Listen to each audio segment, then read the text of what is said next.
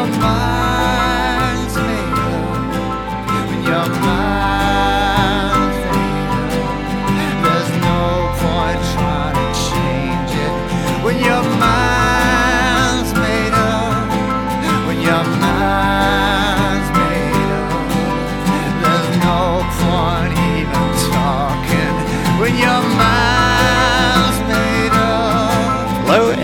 welcome to episode 1334 of Effectively Wild, a baseball podcast from Fangraphs presented by our Patreon supporters. I am Ben Lindbergh of The Ringer, joined by Jeff Sullivan of Fangraphs. Hello.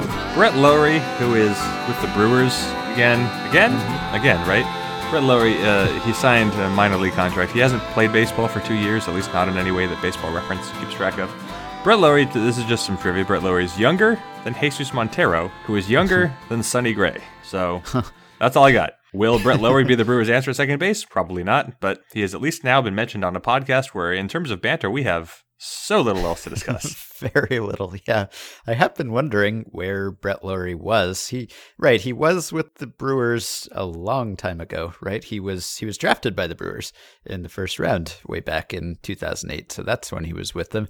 I don't know what he's been doing in the last couple of years. Perhaps that story will come out, but yeah, he had sort of left baseball early in his life and was a top prospect and was a promising major league player at some points and then was not. But he wasn't bad. He was kind of a, an average ish player and uh, people kept expecting more.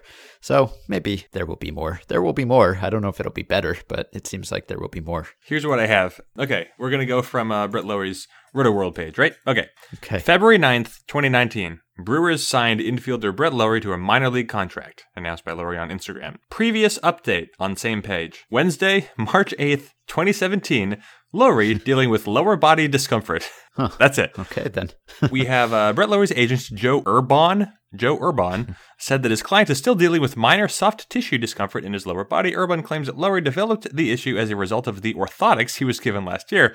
He is said to be making progress, but intends on getting back to 100% before signing with a new team. Lawrie, 27, was just released by the White Sox last week after batting etc. So maybe he needed two and a half years to recover from minor soft tissue discomfort in his lower body. hmm Yeah, I believe he had a son during that time, so maybe it was paternity leave in a sense. Whatever, he's back and maybe he'll be good again. So pitchers and catchers have reported, at least the ones who have signed. So that is an offseason milestone. It is, as we have discussed many times, kind of an anticlimax when it actually happens because it doesn't really affect our day to day enjoyment of baseball all that much. But hey, that phase of the winter prior to pitchers and catchers reporting is now over. And the only real other baseball news that has happened is that we've learned that Kyler Murray is not going to be a baseball player, at least for the foreseeable future, which seemed for a while like it was going to be the case, but now is officially going to be the case. Yep, he made the announcement, at least on Twitter. I don't know where else he announced it, but that came out Monday morning. Kyler Murray said that he's going to concentrate fully on football, not using his words because they don't matter. The, uh, the main thrust is he will not play baseball in the A's. I, I guess what you can do now is say, well, the A's never should have chosen him that high. This is why this is why signability picks fall because they're unsignable and you didn't want to sacrifice that first round pick. The A's get no compensation. I think they only get like they got the all all the money they've Yep. paid him Yeah, back except for like back. except for like a small amount for some reason that Yeah, he's entitled to. like I'm not sure why. Two hundred thousand or something that they don't get back.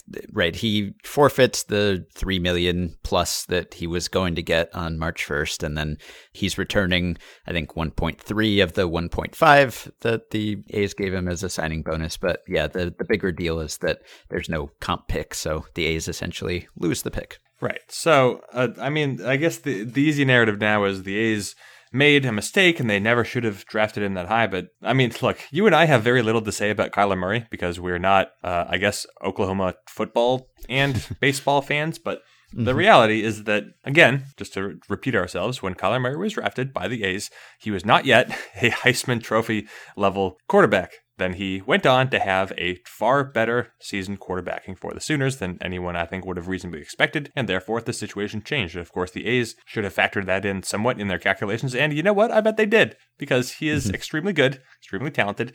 The A's figured, well, we're going to take a chance here, and maybe there's a 90 or 95% chance that Kyler Murray goes the year. Maybe he's a good quarterback, but not like a franchise first round draft pick kind of quarterback. They were wrong.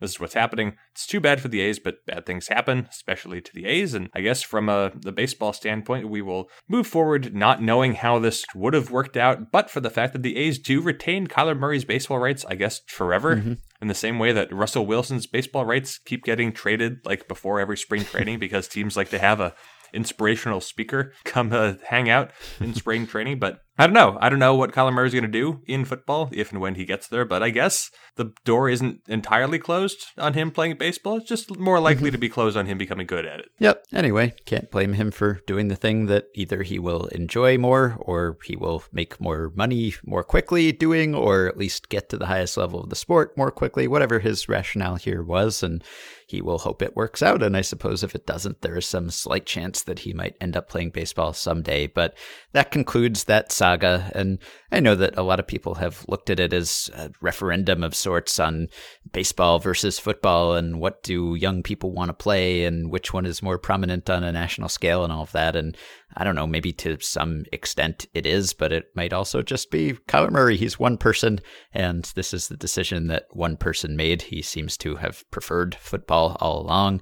So I understand why he did it. And I was kind of kicking myself for not asking Susan Slusser about Kyler Murray when we had her on for the A's preview last week. And turns out doesn't matter at all because whatever we would have asked and she would have said would be completely out of date now anyway. Yep. So I guess I don't know. Are baseball people going to continue to follow Kyler Murray's progress? When when will people stop thinking Kyler Murray will be a baseball player? Because even now you can say, well, you know, anything could happen if he follows the draft. Maybe he'll come crawling back or whatever it is that you do when that happens. But uh, the the second best hitter on the 2018 University of Oklahoma baseball team not going to play baseball. So when do people stop following? I guess when he's a star NFL quarterback, probably. That seems like it would kind of close the door.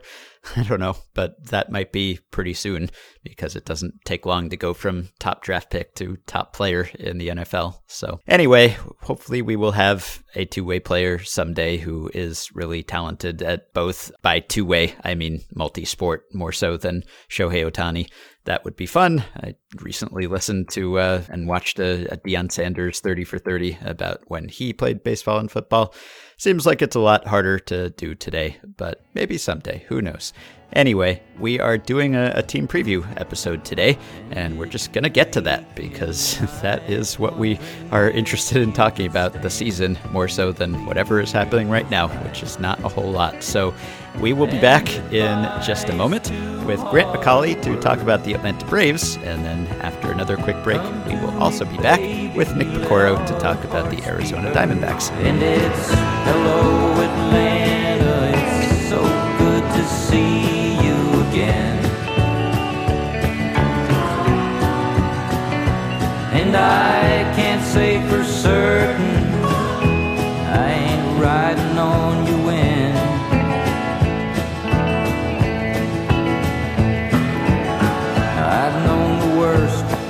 the best,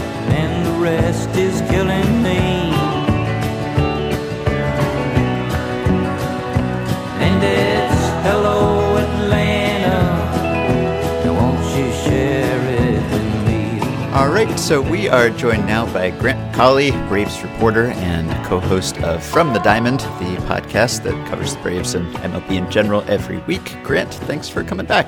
Hey, thanks for having me. I appreciate it, and uh, looking forward to chatting with you guys about what should be a kind of exciting Braves team. I think. Yeah, well, last year's team was a kind of exciting Braves team, also more yeah. so than I think probably most people outside the Braves at least expected. So they obviously made major strides. They won the division. It was kind of a combination of a lot of things going right. What would you identify as the biggest factors in the Braves sort of arriving ahead of schedule, if they did? And I don't know, maybe internally they actually expected to do as well as they did. I don't know if they expected it. Certainly, I mean, it, it seems somewhat improbable to imagine that a team that loses 90 games for multiple years in a row can all of a sudden just jump up in what seems like a a very quick turnaround, so to speak, to go from being a team toward the bottom of the division to being a team that wins the division. But I, I think there were, to your point, a lot of factors at play. The, the Nationals weren't able to live up to expectations. The Phillies fell on extreme hard times in the second half and you know, the Mets and the Marlins, neither one ever really got some sustained momentum er, after the first couple of weeks for the Mets. And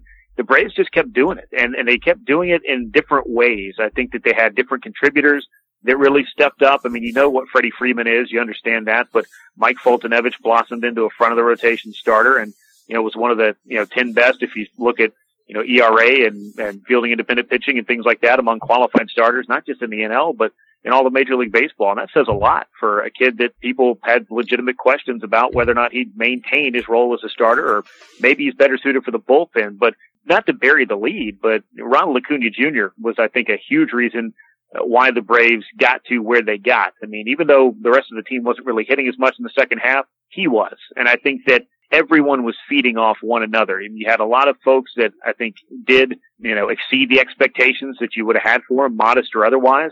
And it's just a, a great mix, I think, of young and somewhat proven as well, if you want to look at kind of the veteran aspect of it. And I think that the management of Brian Snitker and the style and the clubhouse and the culture that the Braves have wanted and have had in the past and wanted to bring back to the forefront those were all factors, big factors in, uh, in why the Braves got to where they got last year. And uh, obviously things that are in place as they want to try to do it again this year. We finally saw one of the big sweepstakes in Major League Baseball end last week when JT Realmuto went to the Phillies. He had been connected several times to the Braves. The Braves, of course, did bring back Brian McCann, but you look at the Braves and they were connected to Realmuto. They didn't get him. They were connected to Michael Brantley. They brought back Nick Markakis. They haven't done much to address the bullpen. They haven't gotten a big time starting pitcher. What they did do in November was sign Josh Donaldson, who has until very recently been one of the five or ten best players in baseball. So at this point in the offseason, it's been so long since Donaldson signed. I know it seems like at least on the internet there's a sense that the Braves offseason has been quiet and disappointing. Is it is this more a matter of they just made their big move really early or or have they been looking to do something bigger that just hasn't come to fruition to this point?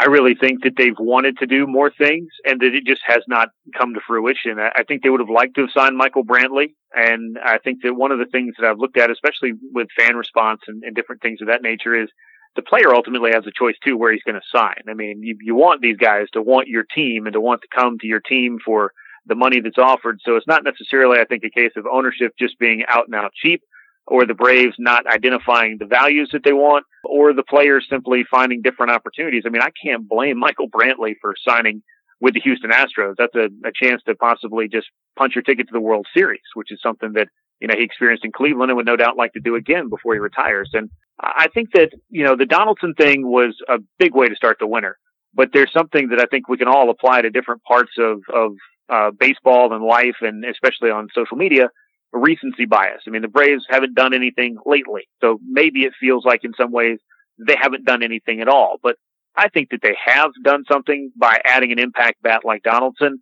I'm curious as to how they're going to handle the rotation in terms of having so many young starters capable perhaps of being contributors, but can you do that on a team that's trying to contend? That's a fine line to walk. I'm very surprised that they haven't signed a couple of relievers, uh, just veteran guys. I mean, maybe they will before opening day. That's certainly possible. There's there's still guys out there, but I just thought they'd try to go get that stabilizing force, and not necessarily Craig Kimbrel, which everybody loves that name and loves the idea of a reunion, but just a guy, maybe that David Robertson type guy. They just he's dependable. You know what he is, and he just kind of helps everybody else manage the load a little bit. So I don't think they're necessarily done making moves. They've, they've wanted to wait out and monitor some of these markets and identify some deals. But I think there are a lot of people that are kind of nonplussed by the Braves way of kind of going out and, and waiting and waiting and waiting after the Donaldson and McCann signings and not pulling the trigger on Realmuto. And just briefly on that, if the prospect price was what was reported and you're talking about Austin Riley and Mike Soroka or a Touki Toussaint plus another top starting pitcher, whether that's an Ian Anderson or, or, or an outfield prospect like Cristian Pache. The Braves went through extreme pains to build their minor league system. So I think they owe it to themselves to be totally convicted and convinced of any move they make that involves moving a slew of major assets that were gleaned and, and, and collected at great cost at the major league level for a number of years. Yeah, and at this point in McCann's career, it would have been a bigger upgrade for the Braves to go from McCann to Realmuto than it was for the Phillies to Oh, go for from Alfaro to Realmuto. But Bill James used to talk about the plexiglass plexiglass principle, which uh, was basically regression to the mean. He pointed out that teams that improved by a lot from one year to the next tended to sink a little the subsequent season. So the Braves just advanced by 18 wins if there is someone or someone's internal who are going to help them stave off that regression, who would that be? Whether it's underperforming players from last year's major league roster, if there were any, or guys coming up from the farm who could contribute this year. There's a little bit of all of that. I think that you know, Inciarte was a tale of two halves last year. I mean, he's been a, a solid hitter. Is he one of the best in, as far as plate discipline and drawing walks and being an on base machine? Not exactly, but he is a guy that can hit his way on base. He's a good contact hitter, and he was far more useful in the second half than he was in the first half when the Braves had a, just a, a terrible time trying to set the table for Freddie Freeman and the likes. And so that was kind of solved by Ronald Acuna Jr. My question now is, and I think everybody's question, do you leave Acuna in the leadoff spot? And if so, what does that lineup look like at the top? Because I think Alex Anthopoulos would like Josh Donaldson to bat second, which is where he had the bulk of his impact with Toronto. And I think Josh Donaldson's a name you have to circle in red and say this guy could have a major impact. But folks just look at last year and they look at the injuries and they think, oh well, that's that's who he is now. We don't know that yet. We may find out, and that could be really good or it could be really disappointing, or it could be something in between. I don't know. But the the ability for them to figure out how to properly use, you know, or construct the lineup to maximize their impact hitters at the top, which of course is Acuna, Donaldson, and Freeman, that I think is going to be huge what they do in the cleanup spot. I'm intrigued to see how that's going to shake out. And then getting Ozzie Albies to have a consistent and full season. He's got to make some adjustments from the left side of the plate. He just had a, a terrible time in the second half trying to hit right-handed pitching. And that's where he's going to get the bulk of his at bats. And Dansby Swanson dealt with that wrist injury. A lot of hype, a lot of expectations around this kid because he's a former number one pick and he was traded over and it's a big deal he's got to step up too. So those are some guys that I would I would say you've got to figure out, or they've got to figure out how to have consistent and injury free seasons for the Braves to be able to avoid some of that regression. And you can also throw Mike Foltynewicz. Can he repeat what he's doing? Sean Newcomb, can he do a little bit more? Can Kevin Gausman be the guy he was with the Braves and not the guy he was with the Orioles last year? And what exactly is Julio Teheran? Because he's a guy that was hard to hit last year, but he sure did walk a lot of guys and work himself into a lot of trouble and who's going to, you know, lock down games from the seventh inning on. The Braves have a lot of questions. I think they have a lot of good candidates. They've got a lot of good prospects, which we could waste two hours talking about probably, but they're just, there's so many questions that I think there are answers, but we just don't know what they are, which I think is a better case than having questions and having absolutely no clue how or when you'll ever address some of these needs. I think the Braves are in a better place despite not exactly knowing where everything is going to fit or who is going to fit where. Yeah, you mentioned a few guys there we might want to focus on with individual questions. So, Dansby Swanson, he's 25 now. He is coming off a slightly less disastrous, but still not very good offensive season, as you noted, and wrist surgery. But he did, at least according to the defensive stats, go from a below average shortstop to a very good shortstop. Do you buy that? Is there something specific he did to bring about that turnaround? And are the Braves or most people just expecting him to be a, a pretty good fielder now who's kind of, you know, a fine stopgap for the position and instead of someone who's eventually going to hit? I think that they still view him as a guy that can hit. And one of the things that happened, one of the more strange happenings of the Braves' entire 2018 season was a, a cold Chicago afternoon in mid-April where they got up, I think it was eight or nine to nothing and ended up blowing that game to the Cubs. And the game was played in abysmal conditions. It was freezing cold. It was raining. I think it was in, in the twenties, if I'm not mistaken. I was watching the game at the time thinking there's no way baseball should be played. And after the game, Brian Snitker said, well, we're just thankful nobody got hurt. Well, the problem is Dansby Swanson actually did get hurt on that day and he ended up going on the disabled list not too long after that. And sure, it was only a couple of three weeks, but it was a hot start. It was the exact opposite of what he had in 2017. And I think that the work he'd done and the success he was having and the direction that that was taking him, especially out of the gate when everything's magnified with when you look at everyone's numbers because nobody likes being a 178 hitter no matter if it's April or July. Like nobody likes that and nobody likes seeing it on a on a 60 foot scoreboard. And I think that some of that was some of the pressures Dansby dealt with, just the expectations that, hey, every single day he's got to do something to justify his status as a former number one pick or a top prospect or both. And for the fielding aspect of it, nobody, I don't think, not too many guys, I'm sure there are some, work harder than Dansby Swanson does on the different facets of his game. I think that he took the offensive struggles in 2017 out into the field with him a lot that year, and I think it hurt him. Now, when Alex Anthopoulos came in and everybody wanted to know, well, what trade are you going to make and what free agent are you going to sign and how are you going to turn this team around? One of the things he said right out of the gate was, there are things we can do internally that will improve the product on the field. And one of them is using more information about how we deploy our fielders, where we put them, how we position them, and being able to use that to in turn make our pitching staff more successful because we've got guys in the right place. And that's one of the things they did. Defensive placement last year for the Braves. If you look at not just Swanson, but also Ozzie Albies, I think Nick Markakis, even Ender Inciarte to a certain level. All of these guys, I think, benefited immensely from that. And, and Freddie Freeman even won a gold glove, which is an interesting turn of events depending on how you view that award. But getting back to Dansby, I think they still believe that he can be one of those cornerstone pieces. Will he be the face of the franchise? No, probably not. But I don't think he's asking for that. And I don't think at this point the Braves are asking for that. But he showed some power last year. I loved what I saw with defensively speaking.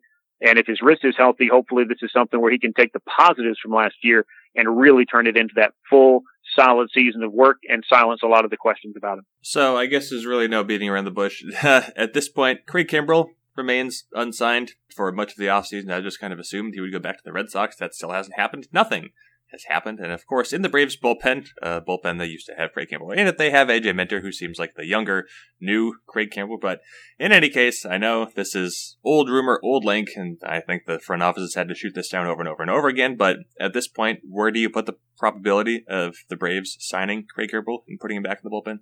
I kind of joke about this, and I did the same thing with the Realmuto trade because it, it all just depends on, you know, what the offers were, or how the market shapes up. But I mean, I look at it like a 50-50 chance though, because the Braves do have some payroll flexibility left, whether that's $10 million, $15 million, just based on, on last year's uh, opening day payroll. And then end of season payroll, it might be well more than that. And the Braves, and, and they did this, and this is their thing, and this was their decision and their words from a, from an ownership slash leadership standpoint in the higher ups. They have their team president, Terry McGuirk, saying, we're going to shop in every aisle, so on and so forth. The money will be there if there's a move to be made that makes this club better, that makes sense for us. Now, it's vague, but it also sets the fan expectation that some things could happen. Maybe they still will. I don't know. He did not put a date on it because he's smart. But Craig Kimbrel is a guy that I would look at for the Braves as the stabilizing piece in that bullpen. And we saw he can be shaky last year in the playoffs. There's no two ways about that how will the hard throwing closer age in his 30s, which is what we're talking about now. Statistically, it could be the greatest closer of all time by the time he's all said and done, but the Braves certainly weren't going to give him a, a nine figure contract to find out. And I don't know that anybody is. So if he's looking for that, that kind of one year deal like Yasmani Grandal took when he went to the Brewers and just tried to get basically around what the qualifying offer was, that 18 plus million, that's a move I would highly consider. But I just don't know that the Braves are, are there, and I don't know that they want to spend what financial flexibility they have all on one particular reliever who's going to throw, and I know they're important innings, but is only going to throw 65 or 70 innings. Can you put that money there when you're a middle market team or when you're spending like a middle market team? So the, the short answer is I don't know. Uh, the other short answer is would love to see it.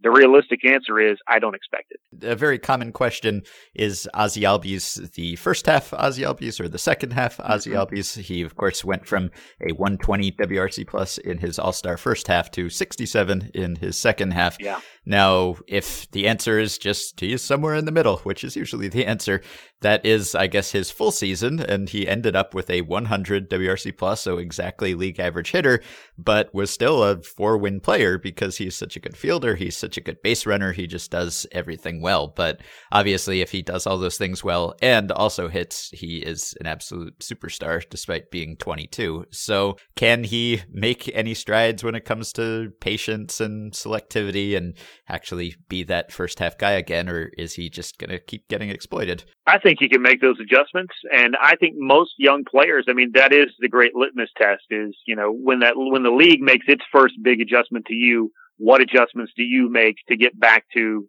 doing the things that you did so well for a for an amount of time? And for Ozzie, it was a long amount of time. It was a good run in that first half where he just put himself on the map with all the extra base hits. Of course, like you said, he can run, he fields well. He just he checks a lot of boxes. And if you looked at him in the minors, you would not have expected all this power. But as we've learned over the past few years, the ways that hitters are preparing and going about the art of hitting now is wholly different than it was 10, 15, 20, and, and obviously more years before that. Right. And Ozzie has the ability to tap into his surprising power. And I think he's going to continue to do that but the selectivity's got to improve.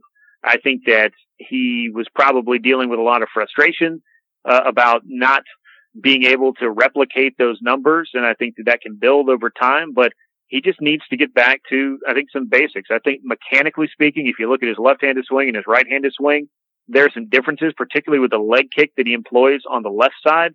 It just maybe finding some continuity there and the timing mechanism is going to allow him to just be a little bit more prepared and a little bit more ready to make those adjustments. And of course, be more selective. We can all say that, but none of us have to actually step in there and be selective on 87 mile an hour sliders at your back foot and 98 mile an hour fastballs, you know, at the letters. So I think he can do it. I think he's got the ability to and, and the wherewithal to do it. But, you know, it's one of those things that he just needs to put the lessons that he learned last year in the struggles to good use. I think from the players I've talked to, that seems to be the big thing. You can learn a lot more when you struggle than you learn about when you're successful.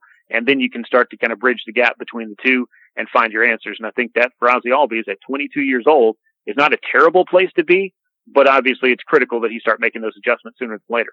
So, big move that the Braves made toward the end of the middle of last season was they got Kevin Gausman from the Orioles, and the idea was the same as usual: get one of those tantalizing arms from Baltimore, and maybe you can help him turn into a complete pitcher, kind of follow the whole Jake Arrieta path. And if you if you look at Gausman, 21 starts with the Orioles, 10 with the Braves, and his ERA dropped from 4.43 to 2.87. That's a really good drop in ERA. That's a run and a half.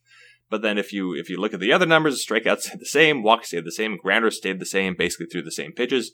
Mike Foltynewicz, as you already mentioned, has blossomed into a front of the rotation starter. But as you look at the Braves rotation right now, of course, there's a lot of young talent coming up. But is it is it Gausman who's supposed to be the number two? Is it Sean Newcomb who still walks a few too many hitters? Is it Teheran? Is it Toussaint? Is it Soroka? What is what is the state of the Braves 2019 starting rotation beyond Foltynewicz, who seems like he at least is is mostly a given? Uh, that is an excellent question. I, I think if you were to line them up, and the Braves did this last year, and I expect them to continue the practice this year, where they would continue to bring guys up from the minor leagues to kind of employ a, a six man rotation of sorts for a good chunk of the season. Not that they'll ever come out and say, hey, our six man rotation is these six guys, because it might be a couple of different guys that, that are able to push a guy back a day. And obviously, you don't use your fifth starter a ton in the early going in April, but I'll be interested to see how the Braves line them up. If I were to do it right now, I would say Mike Foltynewicz obviously is your opening day starter. I would be tempted because I, maybe it's the old baseball adage of just kind of breaking up the pitchers by showing you something different. I would be tempted to go with Sean Newcomb in the second, then Kevin Gausman in that third spot, Julio Teheran in that fourth spot, and then I'm such a fan of Mike Soroka, not just for the the ability, the talent, the physical talent, but the mental makeup of this kid is light years beyond any other 20 something pitcher that I've ever come across. And this has been this way since I talked to him the first time at 18 years old, 18 and 19 years old, as he was really making his way through the minor league. Not only is he superbly respectful, which is amazing, he, his way of thinking about pitching and his appetite to learn more about what his pitches can do just absolutely blows me away. Now the shoulder thing is a bit of a concern, but then if Soroka is not quite ready or that's not going to be the way the Braves want to go, they have a Toussaint that they can go to. They have Luis Gohara, who's another guy that's kind of in a make or break situation as far as his prospect status is concerned. Max Fried, Kyle Wright. There's a lot of guys you can go down the list and say maybe this is a guy that we could look at here. And I think we're going to see a mix of those names throughout the year. But if I had to handicap that starting four right now, barring any other moves and you know, signing some free agent, which there's not too many of those left that are totally tantalizing outside of Dallas Keuchel, perhaps as far as what would be looked upon as an upgrade. I think they're going to have to trust that some of their young players and young pitchers are really going to be able to take that next step and be contributors, not just in the fifth starter spot, but also as needed throughout the season and especially in case of an injury, which could change everyone's plans. Johan Camargo has been overshadowed by Albies and Acuna, and understandably so. He is older and not as talented, but since he came up in the middle of 2017, he has been worth about five wins to the Braves. He's been really good, a you know definitely quality starting level player, and he's now kind of been displaced by Josh Donaldson, and so he is picking up a whole new bunch of gloves and trying to figure out where he fits. So, where do you think he gets most of his playing time in 2019? I think we're going to see Camargo just about everywhere on the infield and possibly in some outfield situations as well, because the Braves are doing something, and this shouldn't be shocking based on the fact that we're all seeing it now on a, on a bigger stage in the playoffs. And also from where Alex Anthopoulos came from right before he became the Braves general manager.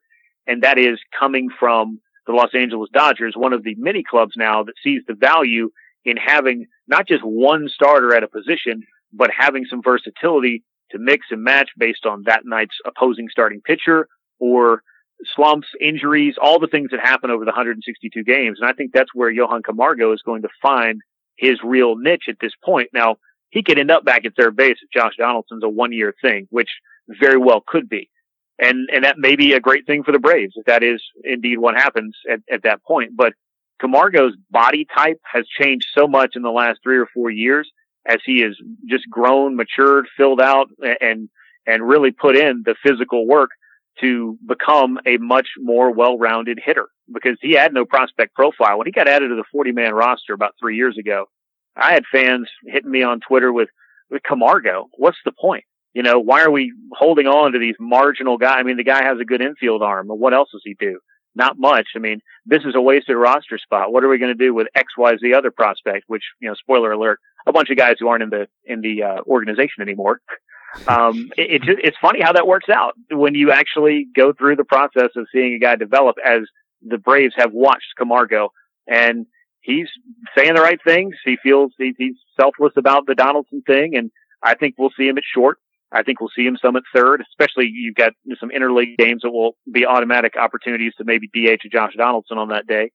And I think we'll see him at second base some. And if an Ozzie Albies or Dansby Swanson goes into a deep freeze for two, three, four weeks or whatnot, I think that you'll see a little bit more Camargo at that particular position at that particular time to allow for some of these guys to not get either worn down or bogged down in, in the long grind of the 162 game season. And I think the Braves enjoy having that. And they've got him. They've got Charlie Culberson, who had a, a breakout season of his own last year. It was superbly valuable at a number of positions. They like having that versatility. I, I wouldn't be surprised to see him try to find another versatile guy that can be on that bench because after Culberson last year, the Braves didn't have a lot there. So they feel they've not only upgraded at third base by getting Donaldson as an impact bat that we can quantifiably say numerically, statistically, was one of the best hitters in baseball for quite a while. And then what Camargo does to the depth of the overall team they feel like those were two boxes they were able to check off this winter, even though they didn't even go out and sign a super utility guy. You had already mentioned Austin Riley as someone that the Marlins were looking for in a JT Realmuto trade, and I kind of think of Austin Riley in a similar way, in the way that I think of Nick Senzel with uh, with the Reds. Now Senzel looks like he has more of a clear path to playing time, but as you just mentioned, the Braves might be looking for someone who's a little more versatile off the bench. Uh, Riley last year had a pretty successful half season, most of more than half a season in, in AAA. He already, of course, lit up Double A, and seems like Riley is is knocking on the door. And at the moment, at least, if you look at the Braves roster, especially now that they signed Nick Markakis. There's nowhere for Riley to play on a regular basis. But what kind of role in 2019 do you see for for Austin Riley? Do you see him maybe not doing the Ronald Acuna Jr. thing where he is the MVP of the team down the second half, but do you see him making a meaningful difference, uh, certainly in the July, August, September part of the season? I think that he could. I mean, I think that so much of this is contingencies based on, you know, what Josh Donaldson brings to the Braves. Is he going to be the pre-injury Josh Donaldson?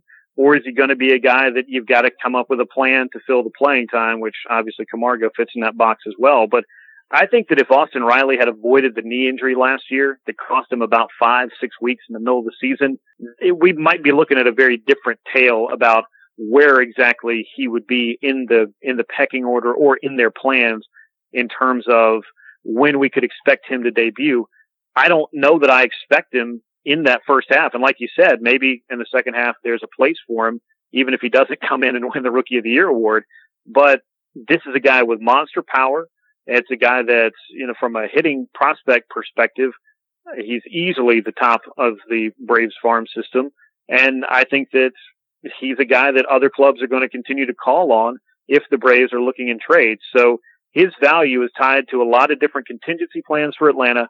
And some of them include trying to find a place to play him, which is why he's going to see some outfield time this year, or trying to figure out if they are best served to go out and find someone who they can retain for a while, not two years of a catcher, even an all-star catcher, that'll be worth expending the trade chip, Austin Riley, which is one of their biggest, if not their best trade chips at the moment. So I'm fascinated to see where exactly his future takes him in 2019. The Braves have suffered some of the penalties from the sanctions that were imposed on the previous regime because of their behavior with international signings. Some of those penalties are just kicking in this year with the July 2nd signing period, and they're severely limited in the players that they can sign and the amounts they can give to them.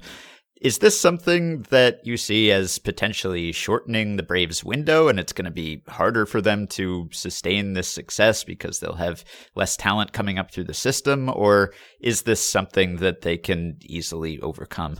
If this was a Braves team that was comprised at the major league level of more guys that were late 20s, early 30s, and more guys who were, you know, destined to hit free agency in say 2020 and 2021, I would be a little bit more concerned about these particular sanctions, but they weren't hit as hard in the draft.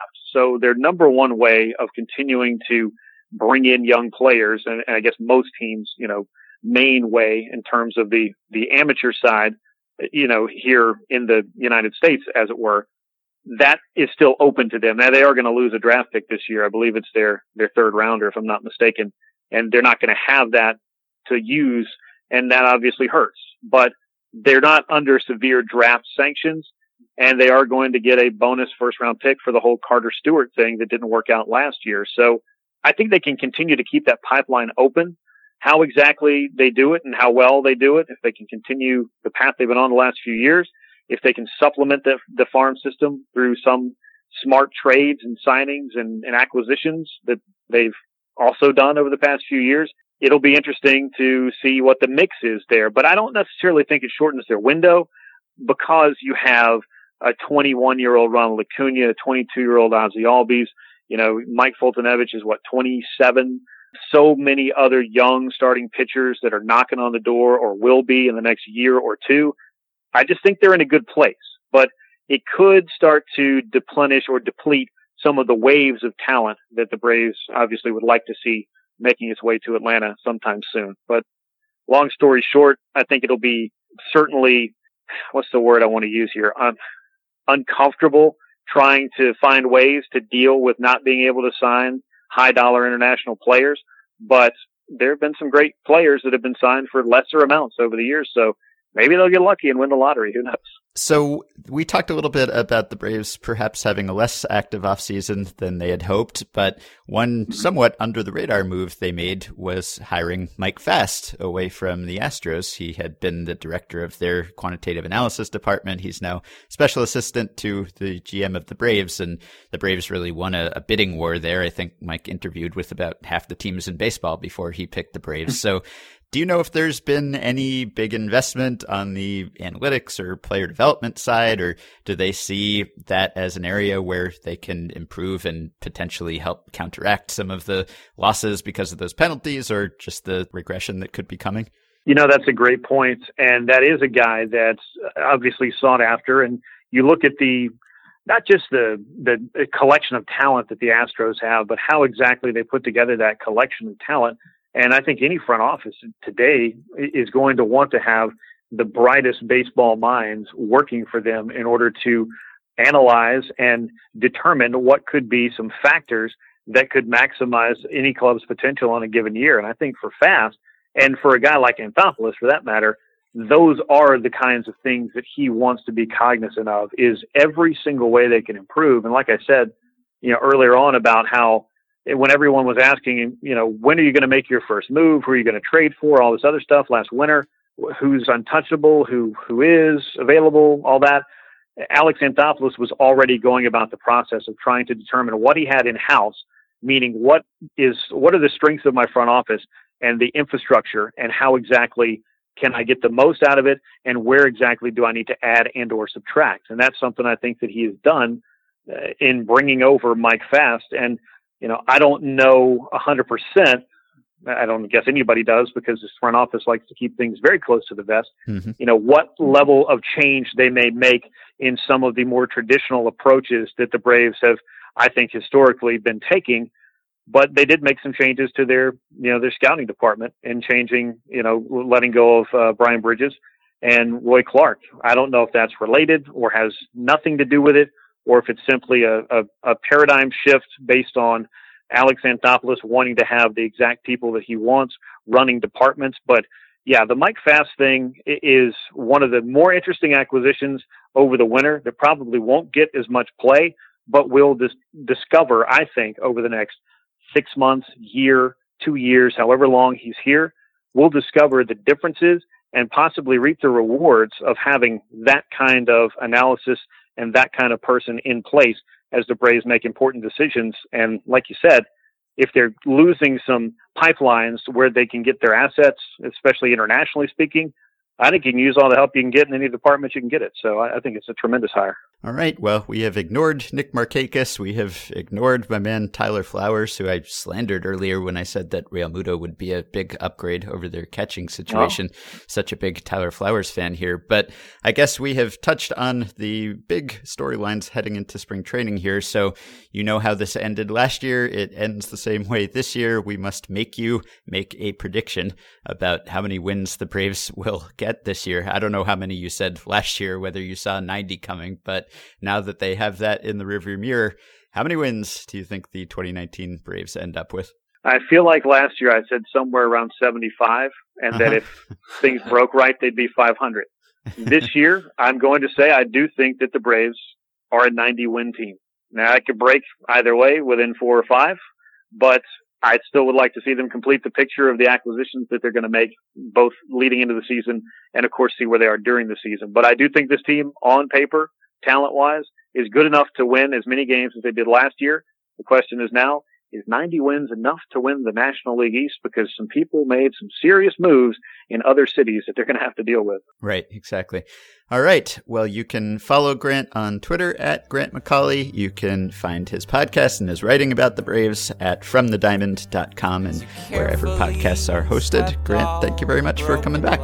Thanks so much, guys. Talk to you soon. All right. So we'll take one more quick break and we'll be right back with Nick Piecoro of the Arizona Republic to talk about the Diamondbacks. Finally collapsed.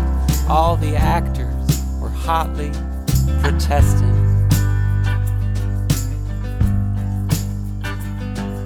The people they had to portray were a little depressing. So, a grassroots initiative based upon sharing and trust went into production to harness the power of dust. All right, so we have returned and we are joined, as we often are, by Nick Piecoro, who covers the Diamondbacks for the Arizona Republic and AZ Central Sports. Welcome back, Nick. Hi, Ben. Hi, Jeff. So, I guess before we preview the 2019 Diamondbacks, we should do a little bit of post-mortem on the 2018 Diamondbacks, particularly how their story ended. I think, not to inflict any terrible memories on Diamondbacks fans, sorry to rehash this, but I believe on August 30th, they were a game and a half in first place, and then they went 8 and 20, I think, from that point on, and ended up at 82 and 80 on the season. Was there any grand conclusion to be drawn from that collapse, if we can call it a collapse? Is it just randomness? Was it some inherent weakness of the team finally coming back to bite them? I don't know. I mean, it, it felt like I, I, I think actually they were in first place on the first of every month, the first day of every month of the season, which is pretty crazy to end up two games over 500. I think it was just a matter of like everything going wrong all at once. Um, mm-hmm. Maybe there was a little bit of like you kind of felt like this team was was getting away with some things at various points in the year, and you know sometimes you would look up and they would win a game, and you'd be like, I don't really know how that happened and and maybe just a lot of things caught up with them at once. But it was like they stopped hitting. Their starting pitching was pretty good, but it had you know some hiccups. The bullpen was a mess at at various points. They ran into a lot of outs on the bases that were costly. They made key errors in the field. It was just sort of everything all at once. It was it was pretty crazy. and then from there, they traded their best player and they lost a couple really great players too. So that was how the offseason went. I, I guess it seems like the Diamondbacks are the case of a team where if you want to talk about not tanking, but some anti competitive behavior, teams not spending as much as they could spend or not going all in when they could go all in, this is a team that was two years removed from a playoff spot. They were a winning team in contention until late in last season, and their underlying numbers were perhaps even better than 82 and 80. This is a team you could look at and think, well, maybe in an earlier era of baseball, they would have said, hey, we were close and we should invest and we should try to get even better. And instead, they went in the other direction and they traded their franchise player and a couple guys left via free agency. So, what prompted the decision? I know that they had a record franchise payroll last year, so it's not like they haven't been spending, but what made them decide, okay, we're going to retrench or rebuild or whatever you want to call it? Yeah, I mean, well, what's what's interesting too is that they're kind of getting some pressure from people about, and you know, I keep writing it myself about why they haven't gone further in in the direction that you're talking about. Um, mm you know, because they did let those guys go. They did trade Goldschmidt, but they, you know, they haven't really gone in in total rebuild mode, and they're kind of trying. It seems to go into this season, you know, kind of hoping to contend. You know, they they have a lot of veterans on the roster still, including a few guys that are coming off pretty good seasons, um, and they've chosen not to not to trade them. But kind of getting back to, to what you were saying, I mean, I think they knew they weren't going to be able to afford to bring back Corbin and, and Pollock. You know, they, they did have kind of a veteran aging roster, a lot of guys with dwindling years of control. It sounded like they had conversations of some kind with Paul Goldschmidt and determined that uh, re signing him wasn't going to happen. Uh, you know, whether it was, you know, them not necessarily being comfortable with the price range or, or, or what exactly it was, they, they didn't seem to want to take that chance of, of, you know, going into, going into the 2019 season you know, with a, a, kind of a depleted roster, you know, kind of really needing a lot of things to go right for them to contend in the first place.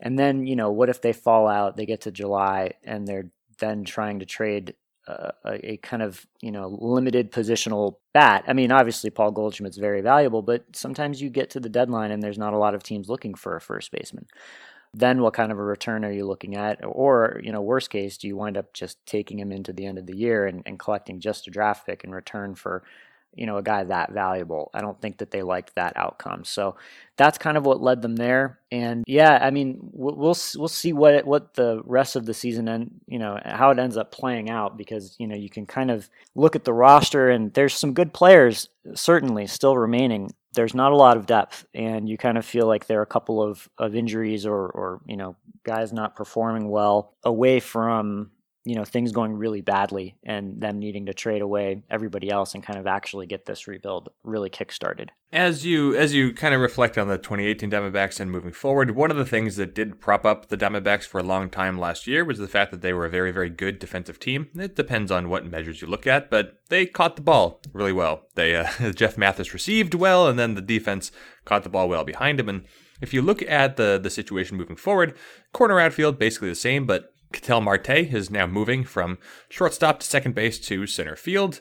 Eduardo Escobar will take over at third base with Jake Lamb, moving to first base to fill in for Paul Goldschmidt. Jeff Mathis is gone behind the plate. It's going to be a lot of, I guess, Alex Avila and Carson Kelly, and maybe most notably, Wilmer Flores is going to be, it seems like, the everyday second baseman. So Is this sort of an intentional shift toward taking more chances defensively? Are they confident that it's going to be just fine defensively, or is this just sort of identifying a pattern in something that really there was no greater intention at all, just kind of putting pieces where they fit? Probably a little bit of all of those things. I, I think that they know that they're not going to be quite as good. They they do think that Ketel Marte has the ability to play a very good center field. They seem to think that Wilmer Flores will be fine at second, but at the same time, I think that they have also acknowledged that they're, they're really just kind of looking for a little bit more offense and how much of that has to do with with not having Paul Goldschmidt, I'm I'm not sure, but but it you know probably factors in. I mean, they're going to be needing to find ways to to make up for his absence. Obviously, they're not going to be able to do that entirely, most likely, but uh, you know if they get a little bit more offense out of all of those positions, you know maybe that that gives them a, a chance. I mean, I, I kind of doubt it, but yeah, I mean th- that's the thing about this offense is I mean the the times over the last like half dozen years when they weren't going good were usually the times when Paul Goldschmidt wasn't hitting. He was just at the heart of everything that they did offensively, and to imagine them having to go a full season without him in the lineup maybe made them a little bit more willing to put Wilmer Flores at second base. I, I don't know. You know, they're they're obviously hoping for bounce back years from guys like Souza and, and Lamb and and hoping that you know Nick Ahmed's uh, you know power output was was legitimate, that Peralta was was legitimately as good as you know can can be that good again. But you know they certainly have their work cut out for them to to you know be a, a above average offensive team. I would say. So you just recently wrote about how Mike Hazen, Diamondbacks GM, kind of made a heel turn when he went ahead and traded an extremely popular and productive player in Goldschmidt. From a public perspective, that was a move that happened almost out of nowhere, in contrast to some signings and trades that seemed to drag on for weeks and months. So, was this in the pipeline for a while, or did it come together very suddenly? Did they talk to a lot of other teams before they pulled the trigger with the Cardinals? And how do you think they ended up doing? Yeah, I think I think they were talking with a handful of other clubs. There really weren't a lot of, of contenders, you know, looking for first baseman. I think the Astros were a club that was that was in the mix for sure, and the Cardinals. Those were really the two teams that were that were the most heavily rumored. Yeah, I mean they they knew it was it was a possibility, and they you know Mike Hazen I know had breakfast with Paul Goldschmidt early in the offseason and kind of told him that this could be coming. So, you know, they, they did a pretty good job, I think, of, of keeping it relatively quiet. And then, yeah, I mean, how did they do? I, I don't think you ever trade Paul Goldschmidt and really, you know, win the trade uh, certainly from a PR perspective and it's it's hard to kind of you know just be a, an, an average fan and, and, look at that and, and have it make sense but you know I mean one year of control of a guy in this day and age to get back a guy in Carson Kelly who you know they think has a chance to be a you know, a real leader at the position, above average defender. You know, they think he can handle, you know, handle himself at the plate. To get a, a starting pitcher, even if it's just a, a back end guy in Luke Weaver, is still valuable. And then they got a prospect and a draft pick. So, you know, most people in the industry think that they did pretty well for one year of Paul Goldschmidt. So, I mean, yeah, you, you're, you're always giving up the best player in the trade, or almost always when you're making deals like that. But, you know, I think they did the best with what they could. One of the things that the Diamondbacks did before last season was install a humidor to the, treat the baseballs, uh, keep them standardized. They did what Colorado did so many years ago. Don't even remember when the Rockies did it. But if you look at the Diamondbacks numbers last season, they looked a lot more normal than they had in, in recent years. The hitting was about the same at home as it was on the road. The pitching about the same at home as it was on the road didn't make the ballpark too pitcher friendly, reduced it from being too hitter friendly. You would have been on the ground talking to player. What was what was the player response to having the humidor? Did it come up? Did people notice, or is it something that they just kind of dealt with and everybody was okay with? No, guys definitely noticed it. AJ Pollock was a guy who seemed to talk about it the most. I think he thought it was it was a, a big factor and thought that there were balls that he and other other guys would hit that would have gone out in years past you know, people around the club were, were sort of sensitive. I don't think that they wanted it to become a topic for guys to talk a lot about and, and get in their own heads. You know, I don't know. There were there were some massive tape measure home runs hit at Chase Field last year, just not necessarily by Diamondbacks hitters. So, kind of anecdotally, like for everyone that you would see hit, you'd be like, I, I don't know. I mean, I, I, just think it's easy to kind of talk yourself into every ball that doesn't get out being a humidor ball, you know, and, and oh, that's why that didn't happen. I'm not sure. I would. I, I'm kind of curious to see how how it goes this season. Get a little bit more of a sample size. I'm also curious. I don't know if you guys know they installed turf at Chase Field yeah, now. I was just going to ask you about that. Uh, yeah, so I'm I'm very curious to see how that plays because I mean they've had a lot of trouble growing grass at, at Chase Field over the years, uh, especially in the summertime, and the grass always played really really quick. So you know a ball that a shortstop would probably handle pretty easily at Wrigley Field would be a ball that would scoot through for a for a hit, and you know and it was also balls getting to the corners or getting to the alleys a lot quicker in the outfield, I think that contributes to you know Chase Field being a, a good place for for doubles and triples. And I wonder, you know, if, if the ball is going to, to slow down at all with the with the turf. I really have no idea what it's going to look like. Uh, I have no idea how it's, you know, what guys are going to say about how it feels. I'm really curious to see how that goes. And while we're on the subject of the ballpark, there has been this ongoing dispute with the Diamondbacks and Maricopa County about repairs and upgrades to the ballpark. And it seems like the Diamondbacks got the upper hand there.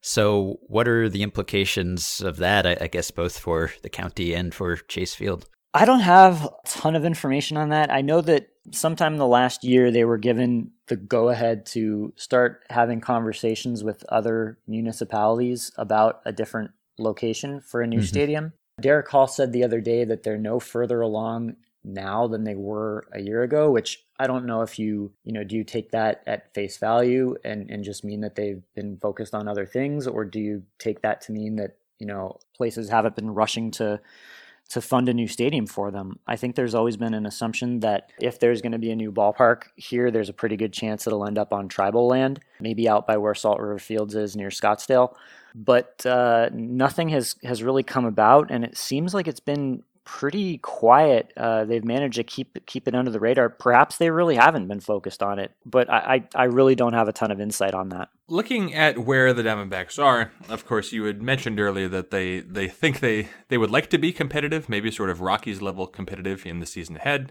But there have been occasional trade rumors this offseason of maybe Zack Greinke could go somewhere, and one of the other really volatile assets players that they have in the starting rotation is Robbie Ray.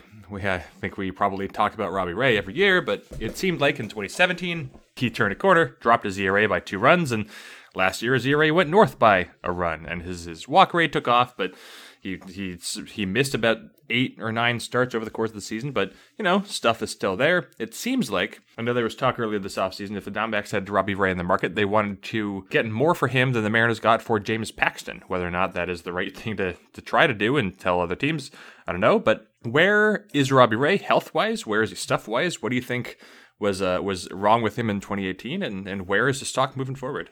You know, I was anticipating a Robbie Ray question, and I, I went and started like refreshing my memory on on his on his season, and I don't really have any any good answers. I mean, it's not like he he did finish the year strong. That is that is worth noting. He had let's see, I have his game log up right here. Over his last eight starts, he had a 2.09 ERA but he also walked 26 guys in 43 innings in that stretch.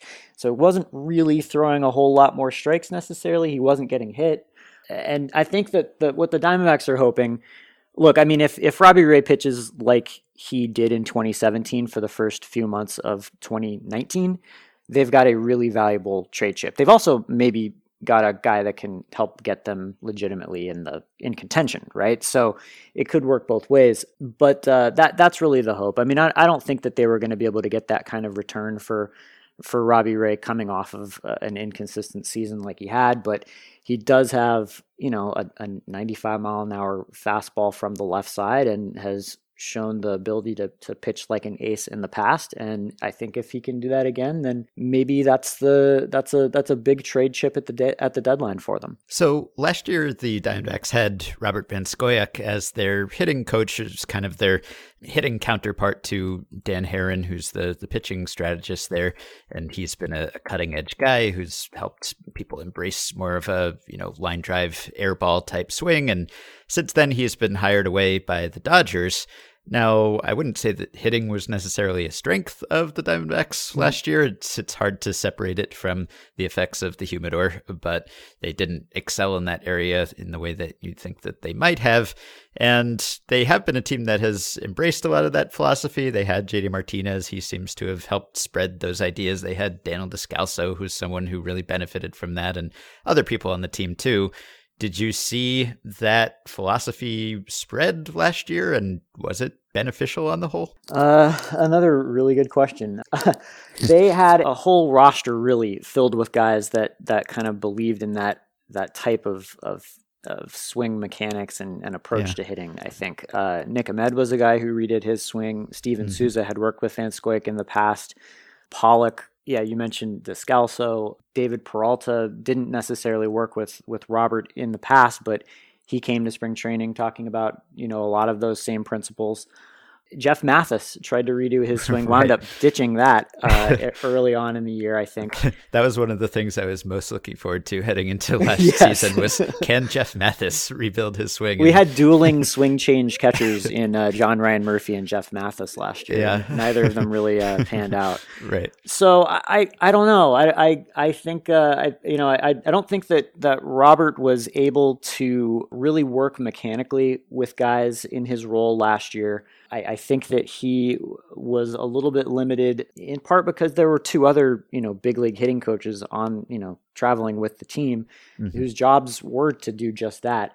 I think he was trying to come at it a little bit more from a from a, uh you know a, a- attacking you know how to attack pitchers or how you know what to look what to look for and the ways that pitchers are going to attack you. Just kind of trying to strategize. Literally, the you know he's the hitting strategist uh, or was with with each guy individually. So I, I I don't know. I'm I'm curious to see what he does in LA. I know he's got a, a similarly a roster there that has a lot of guys that believe in the same things and I'm I'm curious to see how you know how receptive some of the other guys are to to a, a person with such a unique background as a hitting coach a guy who who really didn't even play in college so uh, he he's he's interesting uh, on so many levels and the Diamondbacks have completely changed their their hitting structure really I mean they they don't have Dave Magadan or Tim Laker anymore as as their uh, hitting coaches they've both been replaced and and you know Van Scoyoc is gone as well. So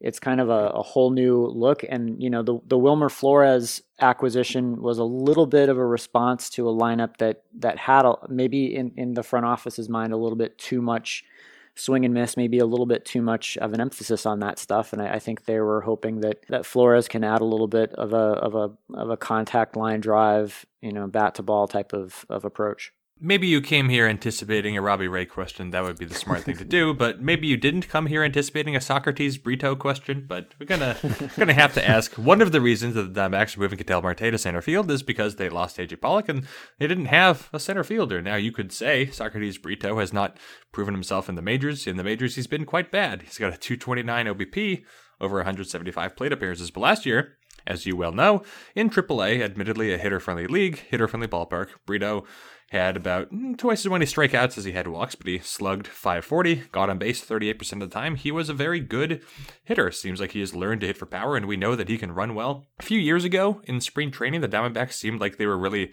hyping Brito up, and it just he hasn't gotten that much of an opportunity to play ever since. So, where what is his status with the organization at this point, since he's sort of at a juncture at a 26 years old? Yeah, for sure. Andy's out of options, so that's going to put even more pressure on him to to perform in spring training and and you know earn his way onto this roster. And Christian Walker is another guy who is out of options and kind of forecasting their their roster. They're probably going to have to make a decision on one of those two guys. I, I it might not sound like that tough of a decision or that gut wrenching, I suppose, because it's just Christian Walker, it's just Socrates Brito. But you know, Walker could be a guy that that uh, could get some at bats at first base in a in a sort of platoon with Jake Lamb, who has always struggled against lefties. So it is a bit of a decision, I think. And yeah, back to Brito. Yeah, I, I think he has all the tools you want to see. Um, he he probably isn't a, a center fielder. I don't think that they view him as a guy that that can play out there, un- unless it's sort of a you know they're going to try to get away with having him out there type of thing the last few years he's really just been plagued by injuries. I can't think of all of the different injuries. I remember him fouling a ball off his foot. I remember him sliding into home plate in spring training and uh, like tearing a ligament in his thumb. I know he's had a couple of different uh, injuries in winter ball, like two years in a row. He he came back from those previous injuries during the season, only to hurt himself in winter ball. So it's just been one thing after another for him. And yeah, he is getting up there in age, but he also just hasn't had all the experience of of guys his age. So he's a he's a bit of a tricky one to forecast. Look, I remember being very high on Socrates Brito and, and kind of wanting them to go with him over, Yasmani Tomas three or four years ago, whenever that was in spring training when he was lighting the world on fire, and they wound up going with Tomas and it just hasn't really happened for for Brito, but this will be a big, a big camp for him. So obviously, Patrick Corbin was one of the best stories of the season for the Diamondbacks, and for himself, he attained a, a quite lucrative contract because of his improvement that he had started to make the previous season, and then really just went all in on with throwing the slider all the time and really having two types of sliders, and that seems to have been something of a, an analytics driven recommendation from the team that he adopted and made the most of. Have there been other cases on the pitching staff of things like that, of something coming down from the front office or from Haren and recommending guys that they make a, a, certain tweak or certain guys maybe who've been working on a new pitch or something, to your knowledge, this offseason, someone else who could make that kind of breakout? well, I don't have any specifics for this season, but yeah, I mean that that was that sort of thing. I think Zack Godley was was a similar one. I am sure that Dan Haren has been looking very closely at, at Luke Weaver and trying to figure out the best ways for him to go about it. But yeah, I mean Haren plays a big part in in the the success of all of those starting pitchers, and that has been the one area of the team over the last couple of years that's probably been the most consistent. I don't think it's not a coincidence. You know, I, I think there's I think there's something going on. I am am interested to see what adjustments they end up making with Luke Weaver. I'm interested to see what they might do with Greg Holland, uh, and I'm interested to see. Well, I'm interested to see Merrill Kelly, just period, because uh, I don't really know an awful lot about him oh, good, because that was going to be my next question. Uh, tell us the extent of what you do know about new uh, pitching staff member Merrill Kelly. Well, he had some success in a very difficult place to pitch in, in Korea. I, you know, he was buried in the Rays organization years ago and just, you know, never really saw himself, you know, getting to the big leagues and, and thriving there. I think he thought he needed to just get out of there, maybe go to Korea for a year and come back. And I think he wound up spending three years there. I'm blanking on all of the guys. I think it, like he was he was in the Rays organization when when like I think it was Chris Archer, Jake Odorizzi, Nate Karns, Alex Torres. Does that all do those guys all fit the timeline? Does the story check out? I, I think that all those guys were were prospects around the same time as him and and on the same like AAA Durham staff uh, over a, a two year span and he just wasn't getting an opportunity you know the the scouts that I talked to that that saw him pitch overseas last couple of years likes the signing for the Diamondbacks. They're not crazy about it. I mean, they they see him as a guy that can maybe fit in as, as a as a number five starter. You know, with the kind of downside being a guy that can provide you some innings in the bullpen. They didn't pay him a lot. They didn't guarantee him a whole lot of money, so it's kind of a low risk type of acquisition, and it kind of makes sense. I, I don't think that. The Diamondbacks are expecting to be getting this year's Miles Mikolas. I don't think he's got that same uh, potential for dominance, but who knows? Maybe he does. I again, I don't know a ton about him, but the people who have seen him at least make make me think that maybe that's not what they're getting. And amid the departures on the free agent market, the Diamondbacks did retain the services of Eduardo Escobar, whom they traded for at the deadline last year, and they acted very quickly to sign him for three years. That was a, a move that was made during the playoffs. So, what was it about Escobar and his time there that I guess made them so mutually eager to extend their arrangement. Yeah, I mean, I don't, I don't know from his perspective. It, it wasn't a, a, really it wasn't a bad deal for the for the club, right? I mean, I, I think it was three and twenty one, um, mm-hmm. and uh, you know, it's it was sort of strange that he would get so close to free agency and and not want to test the waters, but you know, I mean, looking at the market, maybe he maybe he made the right move. I mean, it, it's guaranteed money and you know life changing money and all that, and he, he he seemed to enjoy his time here. They, I think, were looking at him at the time as like, look, first of all, it's it's a pretty decent contract. And second, it's a guy that's really versatile and it doesn't necessarily lock them in to anything this early in the offseason, right? I mean, they could have still moved, you know, they could have, as they did, they could have moved Paul Goldschmidt at the time. They could have moved Jake Lamb. They could have traded Ketel Marte or traded Ahmed and moved Marte to short. Like the ability for Escobar to bounce between second and third really opened up a lot of avenues for them going forward at the time. And you know, I guess like the other thing though, as to why he would take it, I, I guess I've I've sort of viewed him maybe a little bit as being a little bit better of a hitter than he actually has been because you know you look at his career and he's just sort of been an okay hitter even the last few years haven't been that great it was really just a a very strong, you know, first three four months with the Twins, Mhm. and just an okay finish with the Diamondbacks. So maybe he was smart to to take what he what he what he could get. And uh, and look, I mean, so many guys are still sitting out there unsigned, including Marwin Gonzalez, and and we'll see what he ends up getting. But you know, twenty one million's nothing to sneeze at.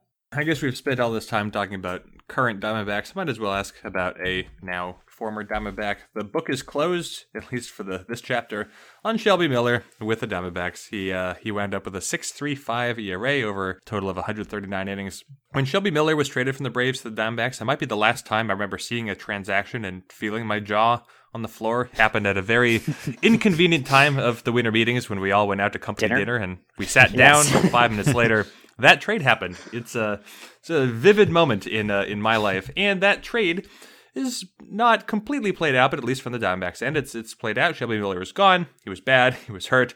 On the Brave side, if you want to look at this optimistically, you could say Aaron Blair turned into uh, into nothing. Dansby Swanson hasn't learned how, how to hit yet, and Ender Inciarte has been valuable. And that's not a good giveaway, but he's been Ender Inciarte, and if anything, the Braves have looked to platoon him or move him. So with you, having seen this all the way through, it's been a little over three years. How do you reflect on the Shelby Miller trade, how it was received at first, and how it looks now?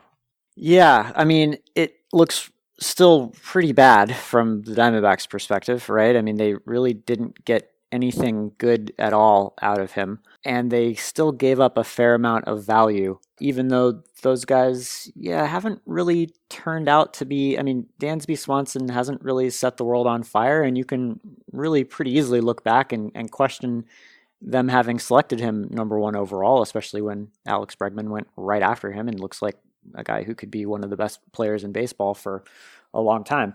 But you know, I, I don't know. I don't know what to make of, of Shelby's time here. It was it was just it was just such a disaster from from the very beginning. I mean, this was a guy who was slamming his his hand on the on the mound during a you know after his delivery. In multiple starts, he did that. Like I've never seen anything like that. He was he was just so out of whack, and he seemed to be putting so much pressure on himself to live up to the trade. You know, he's not a bad guy. He really wanted to do well. I don't think that there was much chance that he really would ever turn it around here, given how much pressure he continued to put on himself. Even last year, when coming back from surgery, I, I think he was still like just viewing himself as as you know I, I've got to live up to this. I've this now's my chance to finally do it, and he just never could.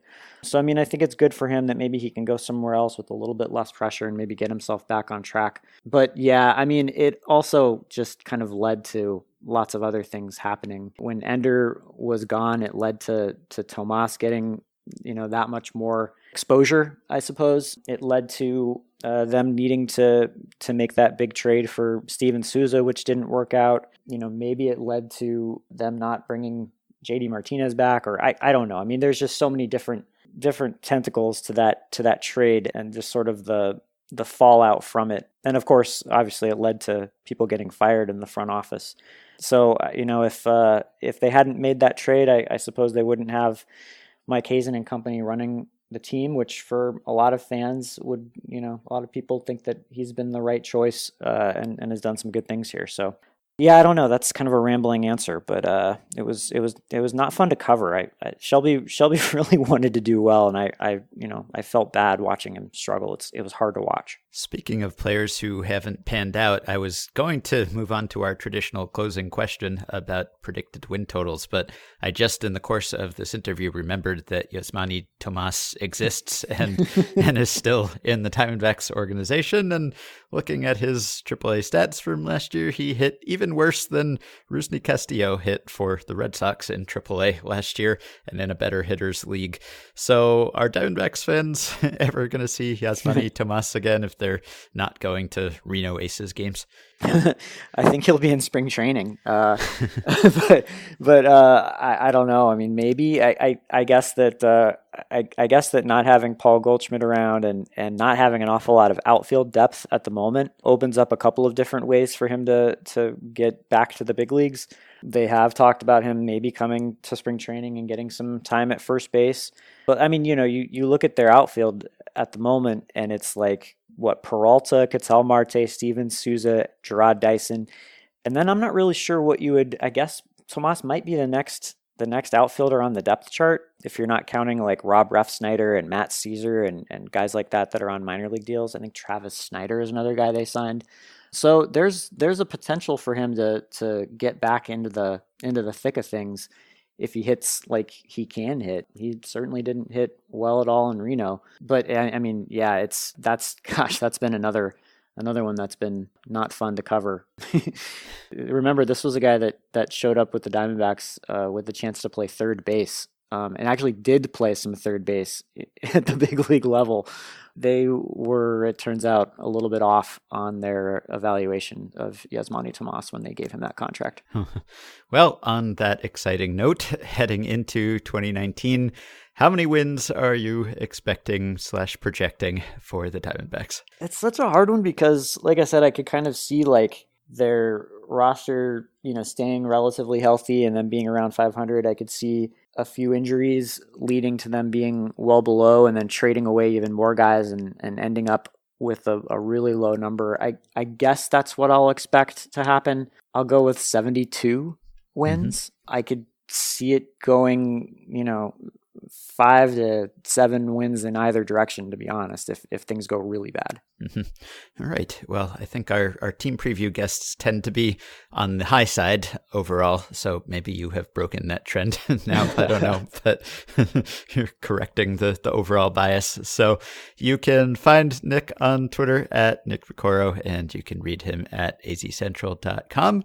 Thank you very much, Nick. Thanks for having me, guys. All right, that will do it for today. Thanks for listening. As I prepare to post this podcast, the aforementioned Susan Slusser has reported that the A's are about to announce their signing of Brett Anderson. So there's your Kyler Murray consolation prize, A's fans. That ends some of the uncertainty about the bullpen and the rotation that we talked to Susan about last week, at least for the 50 or 80 or 20 innings that Anderson is available. You can support the podcast on Patreon by going to patreon.com slash effectivelywild. The following five listeners have already signed up, pledged their support to keep the podcast going. Eddie Dudek, Keith Rader, Kevin J. McVeigh, Joel Watts, and Will Hickman. Thanks to all of you. Can join our Facebook group at facebook.com slash group slash effectively wild. I know no one wants to be on Facebook anymore, but this is the one good group on Facebook. It's the one reason to be on there. You can also rate, review, and subscribe to Effectively Wild on iTunes and other podcast platforms. Keep your questions and comments for me and Jeff coming via email at podcastfangraphs.com or via the Patreon messaging system if you are a supporter.